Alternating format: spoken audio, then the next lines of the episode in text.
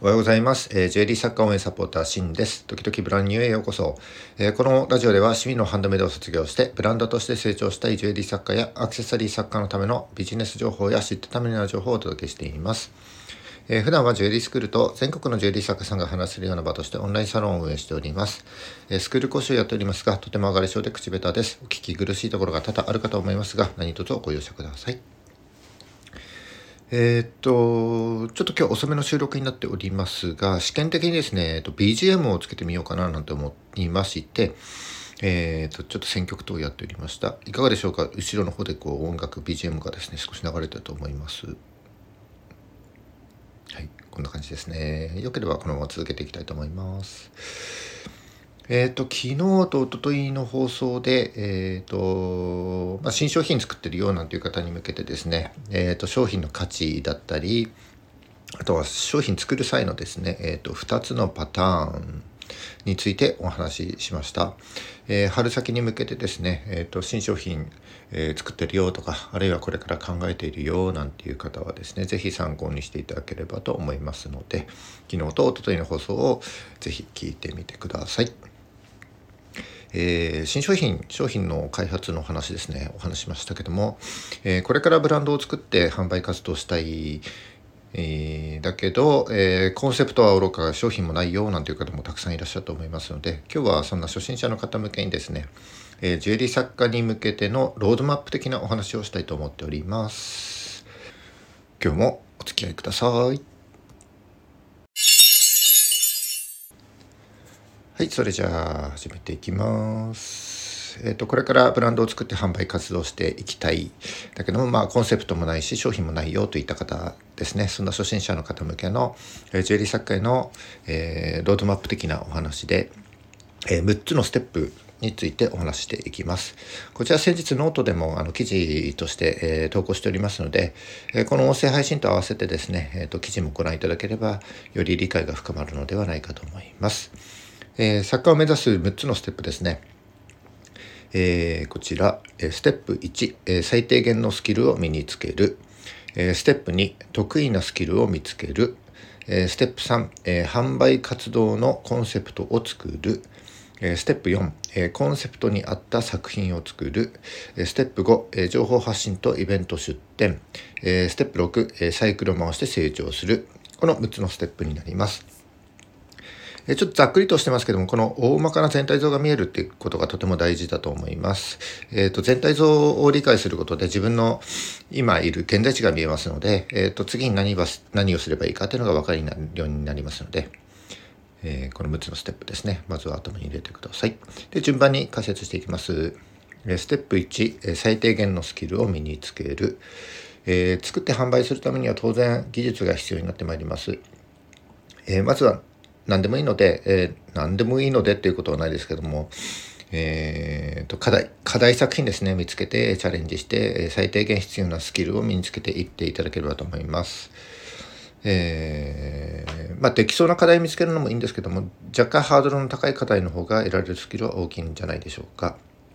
えー全国のですね、えーとジュエリースクールや彫金教室なんか通うと早く成長できると思います。で先生もねいろんなアドバイスくれると思いますので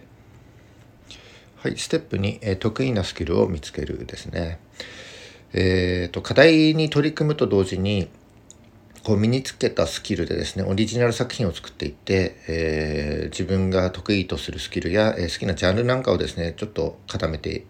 いくのがこのステップになります。えー一口でジュエリー制作といってもそのジャンルはすごく幅が広くて、え技術もノウハウもたくさんありますので、えー全部網羅しようとすると時間が圧倒的に足りません。え何か一つ見つけてですねそのジャンルの方向性そのジャンルの方向性をですね決めてあげるといいと思います。はい、ステップ3、えー販売活動のコンセプトを作るですね。えーっとコンセプトについては、えー自分がこうただ作りたいものをこう軸にするんじゃなくて、えー自分とですね自分の未来、えーこうなりたいああなりたいみたいな未来と、そして社会とですね、えーこの3つのうん観点から作るとコンセプトを作ると良いと思います。え、自己満足にならないためにもですね、えーと、そのブランドですね何のためにやるのか誰のために作るのかということを考えてみていただければと思います。え、コンセプトについては5日前の放送で、えーと、コンセプトは種から育てるという放送番組を、えー、収録しておりますのでそちら聞いていただければと思います。えー、ステップ4コンセプトに合った作品を作る、えーと、自分の、えー、やりたいジャンルとコンセプトがあ決まればですね作品の方向設定はおのずとこう定まると思います。でデザインを実際にですね、えー、と考えて実際に、え、制作にえー、取り掛かっていただければと思います。えー、まあ、デザインの考え方としては、えー、と先日の放送でですねあの新商品どっちのタイプがタイプで作るなんていう放送をしておりますのでそちら役立つと思いますのでそちら聞いてください。えー、ステップ5、えー、情報発信とイベント出展、えー、作品ができたらですね、えインスタとかですね SNS で投稿してどのくらい反応があるかね見てみるといいと思います。えーと、まずは誰かに見てもらうということが大事でしてそういう意識を持つことが大事ですね。えーと、フォロワーがいないならむしろチャンスだと思ってください。えーと、自分の、えー、その作品に対する、えー、思いだったり、えデザインでこだわったとこなんかをですね情報発信していくとあ見てもらってる誰かに見られてるっていうですね意識がありますので、えー、それがですね次の作品作りに役立っていくと思います。またですね、ある程度作品数が出来上がったら、ぜひイベントに出展してみてください。えー、他の作家さんのですね、作品を見たり、作家さんとこう話したりすることっていうのは、今後の活動において大きなこう推進力ですね、になりますので、えー、黙々と作るんではなくて、えー、何かハンドメイド